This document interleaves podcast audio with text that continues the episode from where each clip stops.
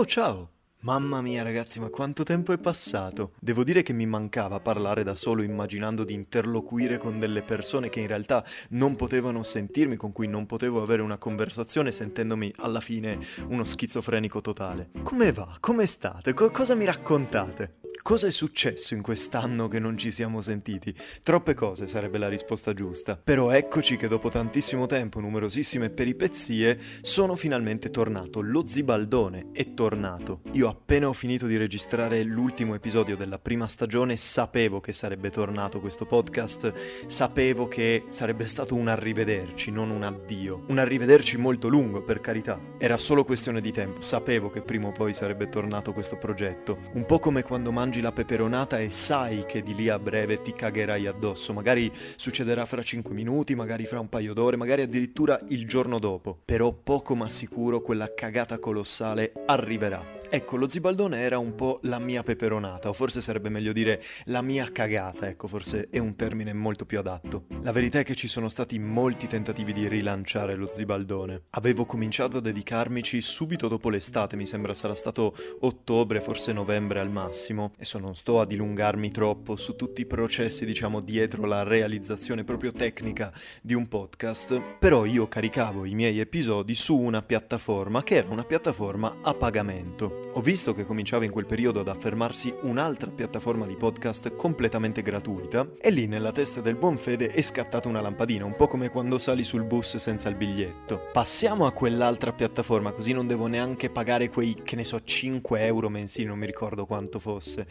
Eh, furbacchione. Se non che le cose non sono andate per niente per il verso giusto. Non so cosa sia successo esattamente, fatto sta che, come ho provato a cambiare piattaforma, il procedimento non è andato a buon fine e io ho perso tutto. La vecchia piattaforma mi ha cancellato tutti gli episodi del podcast, infatti non penso ve ne siate accorti perché non c'era tanta gente che andava a controllare quotidianamente, ecco come si evolvesse diciamo lo zibaldone, però c'è stato un buon periodo, un mesetto circa, in cui non si trovava più, era completamente sparito. Ogni traccia del suo passaggio sulla Terra era completamente vanificata e a me dispiaceva tantissimo, quindi sono tornato sui miei passi, ho fatto l'equivalente podcastiano di chiedere umilmente scusa alla piattaforma che mi stava ospitando, ho rinnovato tutto il rinnovabile e mi hanno, tra virgolette, restituito gli episodi, con una piccola particolarità. Tutte le stream, tutti gli ascolti, tutti i follower anche, che non erano tantissimi per carità,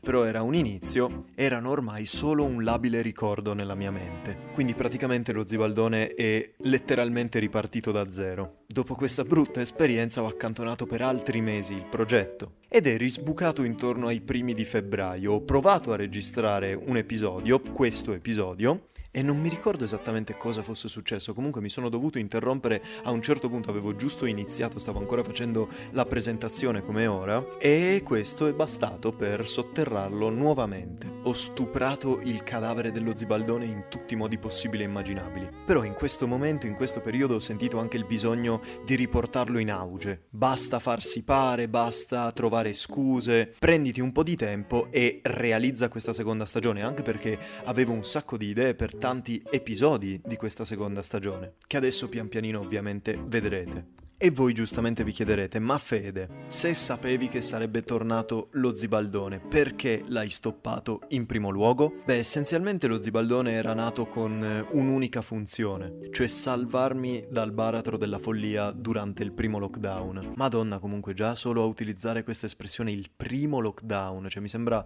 un evento che è successo tantissimo tempo fa, non so voi. Comunque, per questo era nato il podcast, per avere uno sfogo creativo che mi distraesse dalla monotonia, dalla ripetitività delle giornate. Ripetitività, non so se è una parola che esiste veramente, mi suona sbagliata però anche giusta al tempo stesso. E da questo punto di vista il podcast è stato un ottimo sfogo, un'ottima distrazione, anche per certi versi, ovviamente non voglio sbilanciarmi, ma anche abbastanza costruttiva, insomma. Cioè non sta stavo andando nel parchetto dietro casa a drogarmi, anche se forse ora che ci penso sarebbe stata una cosa molto più sensata da fare. L'ultimo episodio l'ho postato tipo il primo maggio, comunque nei primi di maggio, e il lockdown andava veramente affievolendosi, sarebbe scomparso di lì a poco e quindi il podcast perdeva un po' di significato e di senso. Mi si stavano anche avvicinando degli esami all'università, insomma, non era più cosa, ecco, può essere riassunto tutto in questa frase. E quindi perché riportarlo adesso? Non siamo più in lockdown, non corro più il rischio di impazzire, anche se a dire il vero ho capito il motivo di questa cosa qua e che io sono già nato storto, quindi è impossibile, penso, che io impazzisca. Che ci sta a fare lo Zibaldone in questo momento. E vi ho detto, un po' era un progetto che avevo da un po' di tempo, un po' forse ho bisogno inconsciamente di sfogarmi, o forse, forse, io sto attento a dire questa cosa qua, ma ascoltatemi, forse saranno anche cazzi miei. Ah, questa era una citazione a LOL ed è anche un piccolo esperimento, voglio vedere come invecchierà questo episodio, quando la gente si sarà già dimenticata di quel programma. Comunque, quindi che dire, sono tornato, sono tornato più forte e più stupido di prima. Pensavate non fosse possibile, eh? invece, come diceva Einstein, due cose sono infinite, l'universo e la stupidità umana, però sulla prima ho qualche dubbio. Poi Einstein ha conosciuto me e ha detto, eh vabbè, cazzo, lo fate apposta. E insieme a me, ovviamente, sono tornate anche le mitiche supposte sterniane, anche loro come me più forti e più stupide di prima. E anche più grosse, cioè se adesso te le ficchi su per il culo ti viene automaticamente un'emorragia interna. Mi sembrava giusto, quasi doveroso, iniziare la seconda stagione esattamente come è iniziata la prima, con un ragionamento idiota, con uno svarione che mi sono fatto io, insomma con una vera e propria supposta sterniana. Quindi io direi bando alle ciance, tuffiamoci subito a capofitto in questo episodio. E per questa prima supposta, per questo primo episodio, io tradirò parzialmente un proposito che mi ero fatto all'inizio di tutto, nel primissimo episodio, cioè non parlare di Covid, o come lo chiama mia nonna, Covid, che ai tempi si chiamava ancora coronavirus, da quanto era nuovo questo evento. Ora penso che a utilizzare questo termine siano solo i boomer, oppure gli eremiti che hanno vissuto in una caverna fino ad oggi e uscendo allo scoperto vengono a sapere per la prima volta che c'è stata questa pandemia. Però voglio parlarne in maniera particolare, originale se mi permettete. Voglio evitare come la peste il discorso politico, economico, sociale, tutti questi settori, tra virgolette, li toccheremo, ma li toccheremo appunto in maniera diversa, non come ve l'aspettate. Io non voglio parlare di queste cose per il semplice fatto che non so abbastanza e non voglio sinceramente fare la figura di quello che legge una notizia a caso e parte in un rant incazzato, eh, il coprifuoco, le restrizioni, bla bla bla. No, no, no, noi oggi parleremo di una cosa un po' più strana. Un ragionamento vero e proprio che ho fatto un po' di tempo fa, ora che ci penso, e su cui costantemente torno a riflettere. Ne ho già parlato con la mia ragazza, ne ho già parlato con i miei amici, ne ho parlato con un sacco di persone. In un certo senso per sondare l'argomento, cioè vedere se fosse effettivamente sensato, se fosse effettivamente degno di essere esportato sullo zibaldone. Vi dirò, il riscontro che ho avuto può essere riassunto in questa questa formula? Eh, sì, ma no. Questa era la risposta che mi è stata data il più delle volte. Ma io, testardo e cocciuto come un mulo, sapevo che l'avrei portato su questo podcast anche se mi avessero detto evita assolutamente questo argomento perché altrimenti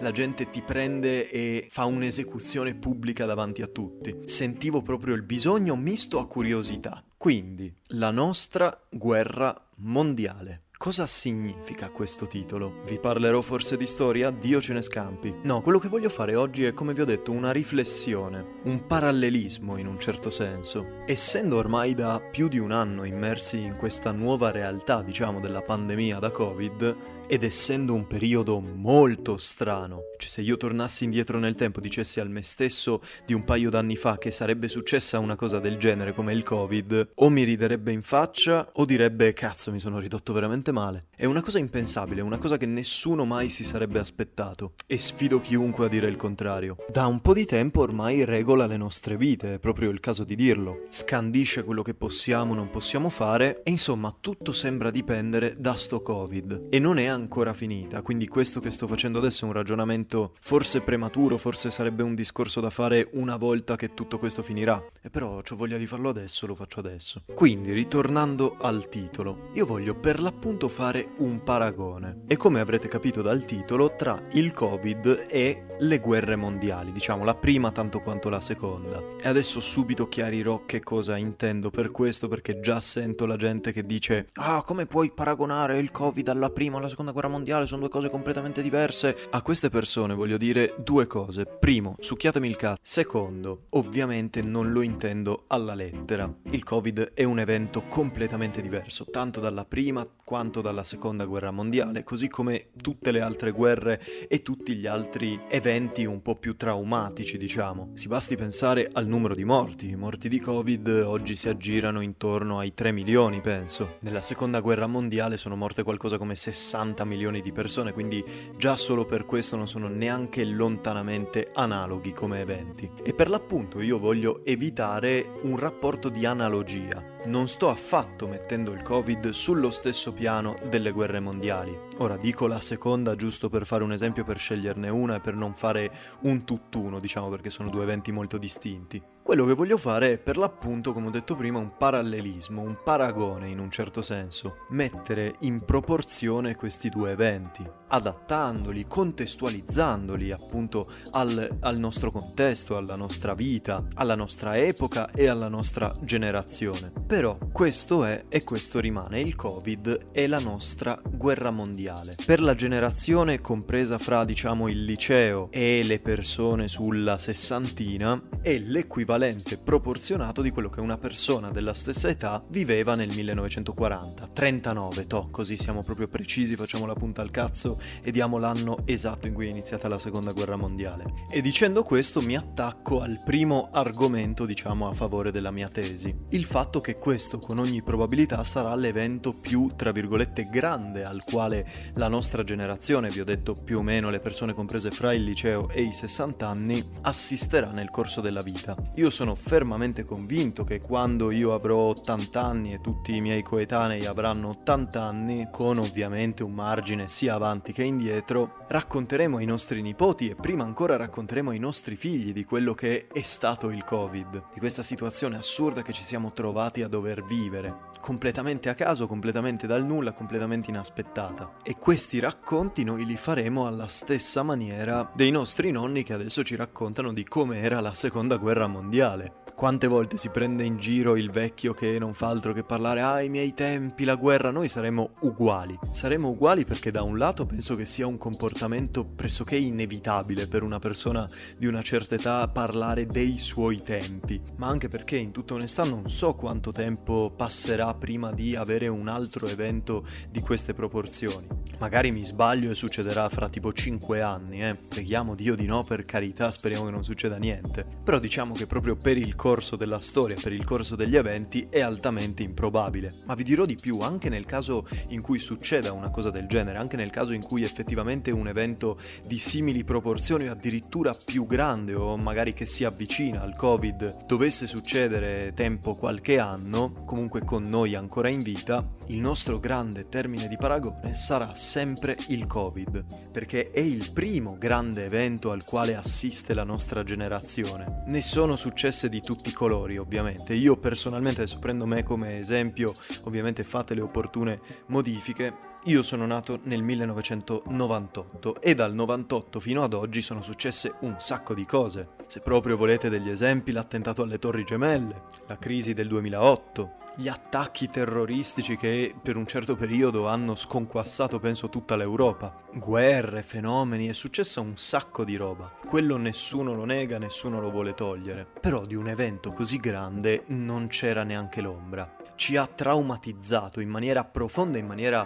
psicologica, di questo parleremo anche più avanti, ma sta di fatto che ha lasciato e lascerà un segno veramente indelebile nella storia dell'uomo in generale e nella psiche di chi l'ha vissuto, di chi magari appartiene alla mia stessa generazione o nell'arco temporale che vi ho descritto prima, in un certo senso rimarrà sempre con noi. Io mi rifiuto di pensare anche se dovessero passare decenni, metti che un giorno trovi una mascherina, che ne so, magari vai in ospedale e vedi qualcuno con una mascherina, sfido chiunque a non pensare a quello che stiamo vivendo in questo momento. Io non so se capita anche a voi, ma a volte io fatico quasi a ricordare com'era la vita pre-Covid. Per esempio guardo un film in cui c'è una scena magari con tanta gente, con una bella folla, tutti rigorosamente senza mascherina perché magari quel film è stato girato precedentemente alla pandemia e io sono lì che rimango spaesato in un certo senso. Sono lì che dico dove sono le mascherine? Dov'è il distanziamento sociale? Oddio, pensa, pensa all'impennata di contagi che ci sarà dopo questo evento. Vabbè, forse sono anche io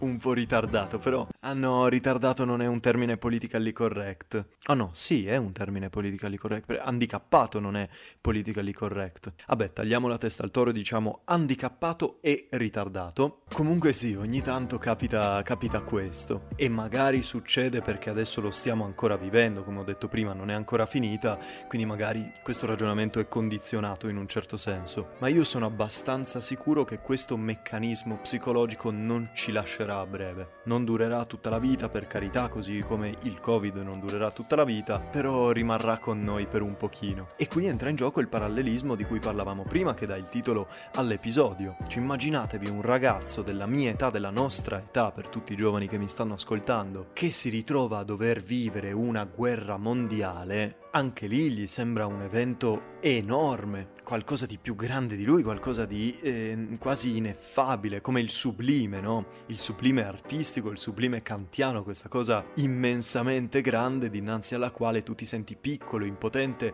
e del tutto insignificante, sempre tenendo presente le dovute differenze. Chiaro che un ragazzo mandato al fronte a combattere che rischia la propria vita non è chiaramente analogo a noi che siamo dovuti solo stare alla fine qualche mese chiusi in casa a grattarci le balle. Io quando penso a queste cose mi sento quasi in colpa. Cioè dico, cazzo, cento anni fa la gente veramente moriva, si batteva per il proprio paese, per quello che è, e oggi noi ci lamentiamo che stiamo al cellulare tutto il giorno, vabbè. E dico ci lamentiamo, lo tengo presente così mi evito le accuse di boomerismo. Lo faccio pure io, anche più di voi probabilmente. Comunque, tornando al discorso, tenendo presente sempre queste dovute differenze e parlando, concentrandoci esclusivamente sul segno indelebile che un evento lascerà sulle persone, qui troviamo il primo motivo di paragone fra il Covid e una guerra mondiale. Secondo argomento a favore della mia tesi. Esattamente come una guerra mondiale, il Covid è un evento mondiale, cioè che riguarda e coinvolge tutte le nazioni a livello globale, ovviamente alcune più di altre. Esattamente come nelle guerre mondiali alcune nazioni erano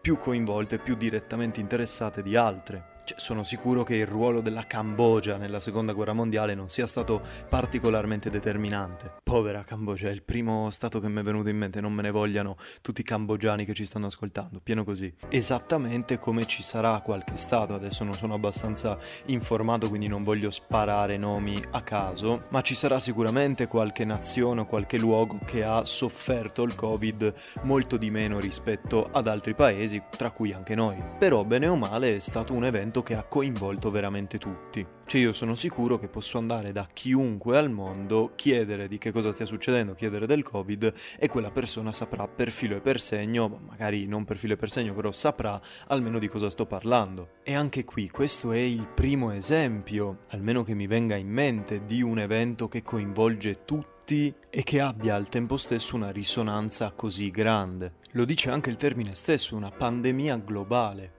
E quando noi a 80 anni racconteremo ai nostri nipoti di quello che è stato il Covid, ne parleremo appunto come di un evento che coinvolgeva veramente tutti, esattamente come gli anziani di oggi o di qualche tempo fa descrivevano la guerra mondiale erano in guerra, c'era il marasma generale. E questo tra l'altro mi fa venire in mente anche un'altra cosa. Secondo me si sviluppa anche il senso di empatia in un certo senso. Ora vi spiego un po' che cosa intendo. Cioè io provo a immedesimarmi in una persona magari degli anni 40, cittadino comune, persona normale che non abbia cariche, diciamo, che semplicemente assiste a una guerra che sta succedendo e sente di un attacco che è avvenuto magari molto lontano da lui, addirittura magari in un altro paese e rimane scombussolato giustamente. Questo è un meccanismo che vale anche in generale, diciamo, non solo per quanto riguarda appunto guerre o eventi di questo tipo. Cioè, il mondo intero è andato fuori di testa quando c'è stato l'attentato alle Torri Gemelle. Mia mamma mi ha raccontato addirittura che si ricorda il momento esatto in cui ha ricevuto la notizia, si ricorda dov'era, si ricorda cosa stava facendo, da quanto importante fosse questo evento. Però è un evento che è accaduto a migliaia di chilometri di distanza, a New York. Eppure, nonostante sia così lontano, tu lo senti vicino. Questo io intendo per empatia, non un generale mi dispiace o un so cosa stai provando, è proprio la sensazione di stupore quasi. Il fatto che rimani così attonito, non sai come reagire, quasi estraniato, confuso, è un, un sentimento un po' difficile da definire. E come accade per tutti i grandi eventi, accade anche per il Covid, a sapere che in India, giusto per fare riferimento a una delle ultime cose che sono successe, è stata scoperta una nuova variante o si sono trovati 400.000 contagi in un giorno. E di fronte a queste notizie tu comunque rimani attonito, rimani sbigottito. E non puoi fare altro che dire cazzo, che roba, non sai neanche cosa dire esattamente se non constatare l'assurdità, la grandezza, la portata di un evento del genere. Ma attenzione, questo vale in negativo ma vale anche in positivo, perché riprendendo il paragone, un cittadino che nella seconda guerra mondiale viene a sapere che il suo paese ha vinto, un paese alleato ha vinto una battaglia molto importante, o quando c'è stato lo sbarco in Normandia, che ne so, l'arrivo degli alleati, la liberazione dal nazismo e dal fascismo, è un cittadino normale comunque un evento del genere, anche se non lo riguarda magari direttamente, comunque lo vive con una certa, con una certa enfasi, non so come dire, appunto empatia, se vogliamo riprendere la parola di prima che adesso abbiamo capito già come utilizzare. Allo stesso modo, quando per quanto riguarda il Covid è stato trovato il vaccino e si sono diffuse le prime notizie di questi vaccini che funzionavano, si erano fatti i test, a breve sarebbe cominciata la distribuzione, la somministrazione. Il sentimento ovviamente, ripeto ancora una volta, allo sfinimento non è analogo. C'è la notizia che è stato trovato il vaccino per il Covid e magari la notizia per un ebreo che stava per essere portato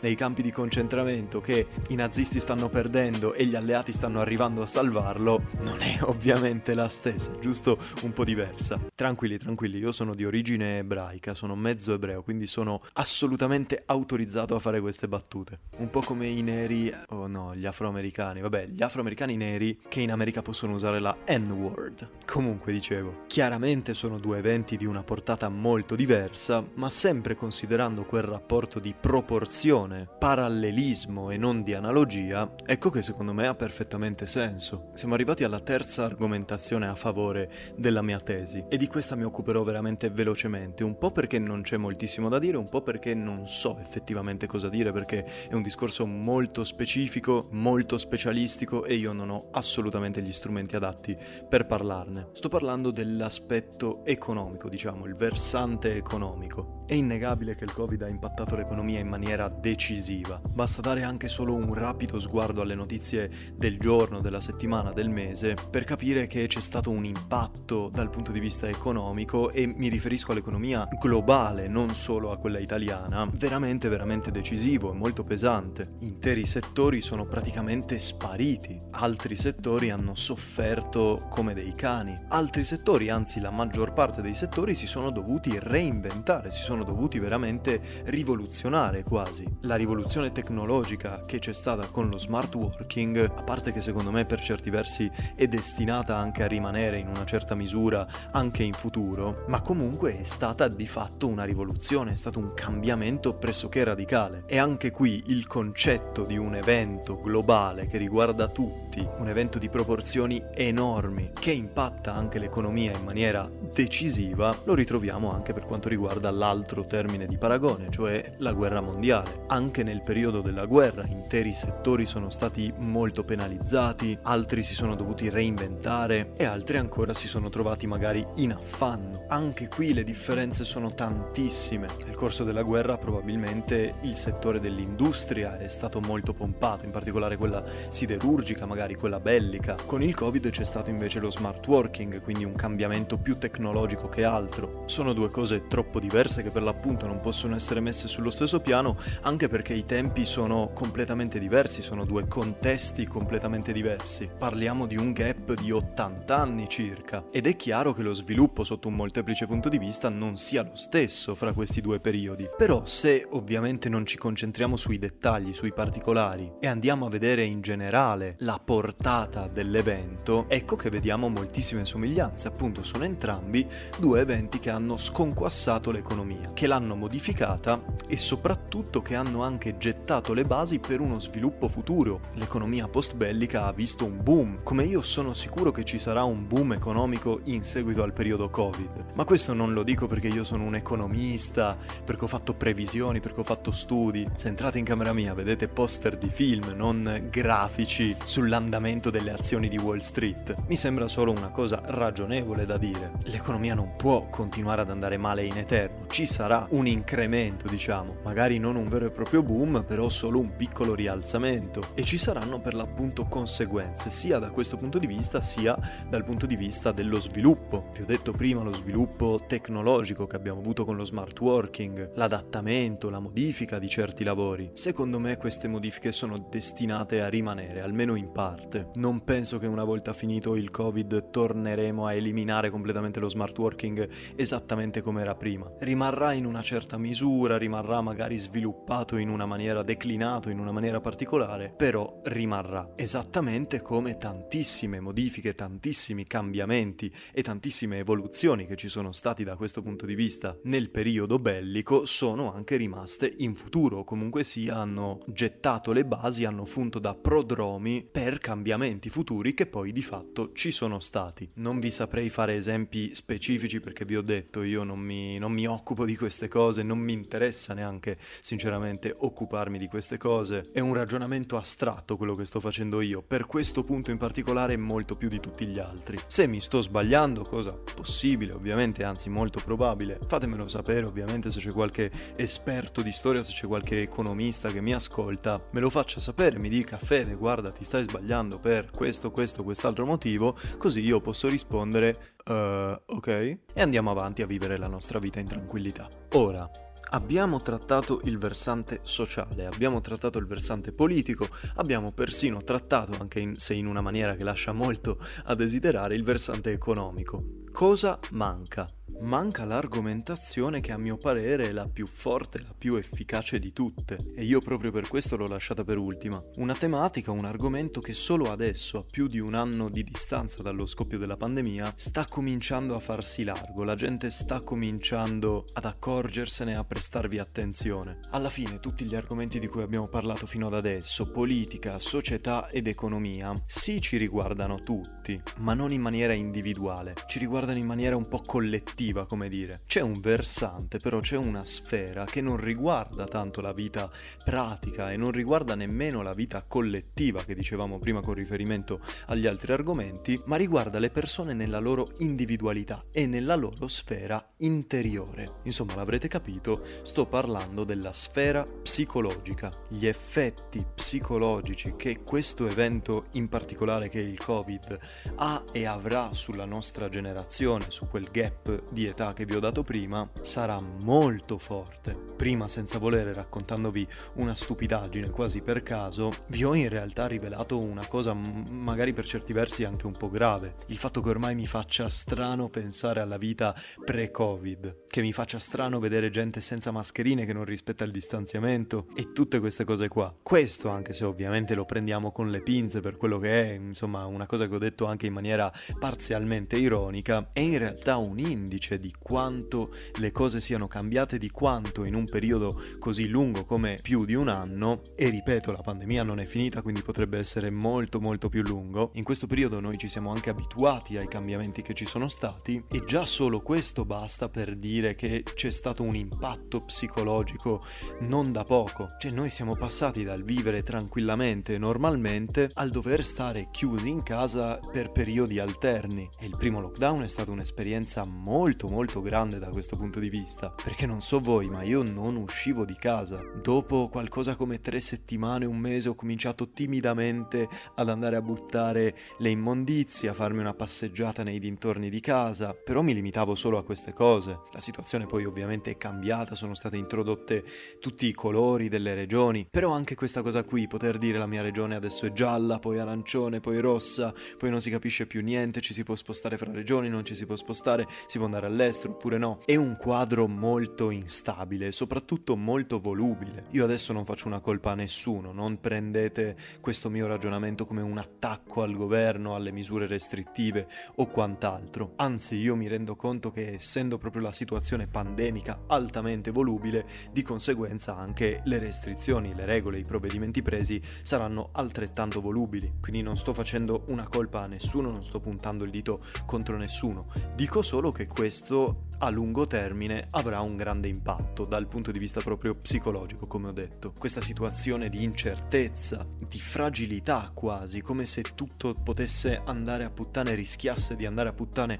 da un momento all'altro, e anche uno stress emotivo e psicologico non da poco. Se lo uniamo anche alla scarsa possibilità di interazioni sociali, per tutti gli ovvi motivi, insomma, e beh, mi sembra che abbiamo tutti gli ingredienti per poter dire che ci saranno delle forti ripercussioni nel futuro da questo punto di vista. Sarà difficile riadattarsi alla normalità, sarà difficile scrollarsi di dosso tutto quello che in questo periodo alla fine è finito per diventare un'abitudine. Stare a casa, non uscire, mascherina, zone e quant'altro. E anche qui tiriamo in gioco il parallelismo da cui è nato tutto questo ragionamento. E anche qui io non mi riferisco a uno stress psicologico in particolare perché è chiaro che quello che hanno vissuto le persone nella seconda guerra mondiale è troppo diverso, è qualcosa, questo forse è l'ambito entro il quale ci sono le maggiori differenze. Io non oso immaginare quello che si definisce oggi non tanto, però una volta si definiva shell shock, che oggi è diventato disturbo post-traumatico da stress, o noto anche con la sigla PTSD, Post Traumatic Stress Disorder. Insomma, è un termine che viene utilizzato appunto per indicare la condizione psicologica di coloro che tornano da una guerra, dal fronte, dalla trincea, da una battaglia, da quello che è. E io dico, le cose che hanno visto, che hanno vissuto quelle persone, sono atroci, sono cose neanche lontanamente che noi non possiamo neanche immaginarci. Quindi ribadisco per l'ultima volta finalmente, perché questo è l'ultimo argomento, che non c'è un rapporto di analogia. Dover stare chiusi in casa non è neanche lontanamente comparabile a combattere una guerra ma voglio proprio vedere chi direbbe una cosa del genere. Infatti non mi concentro sul trauma in particolare, questo o quel trauma, ma sullo stress psicologico in generale. È innegabile che il Covid abbia dato uno stress psicologico e in una certa misura anche un po' un trauma a tutte le persone che hanno vissuto questo evento. Ed è anche innegabile che questo avrà molte ripercussioni, soprattutto sui più giovani. In futuro io non so proprio cosa potrebbe succedere in tutta onestà. Quali saranno le conseguenze psicologiche di questo periodo? Periodo e di questo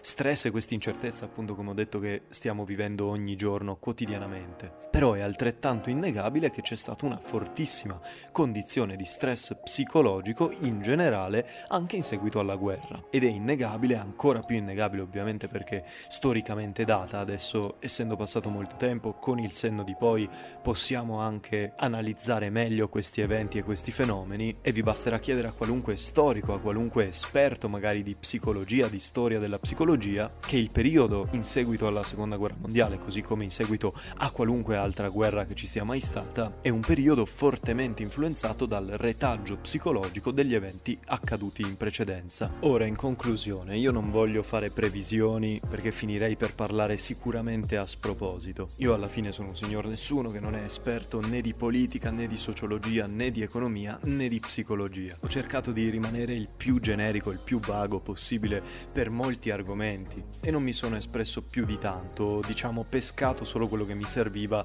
per la mia argomentazione personale. Però in tutta onestà se proprio dovessi dirlo non mi sembra di essermi scostato più di troppo dalla, dalla realtà dei fatti, soprattutto per quanto riguarda quest'ultimo punto, il versante psicologico. Io da qualche mese lavoro come speaker radiofonico, il mio lavoro, adesso non mi dilungherò troppo perché eh, risulterei noioso, consiste essenzialmente nel fare interviste a vari ospiti provenienti dal mondo lavorativo, da qualunque settore lavorativo. E mi è capitato nel tempo anche di intervistare degli psicologi. Dato il momento, dato il periodo, è praticamente imprescindibile, un evergreen, fare la tipica domanda sul Covid. Io cerco di evitarlo quasi sempre, però molto spesso è proprio ineluttabile, come Thanos. E ogni singolo psicologo, psicoterapeuta, sociologo, pedagogista anche con cui ho parlato mi hanno detto tutti la stessa cosa, cioè che questo periodo avrà delle influenze fortissime sulla popolazione in generale, ma in particolare sui giovani, sui ragazzi, sui bambini. Non mi metto neanche a spiegarvi il motivo, mi sembra abbastanza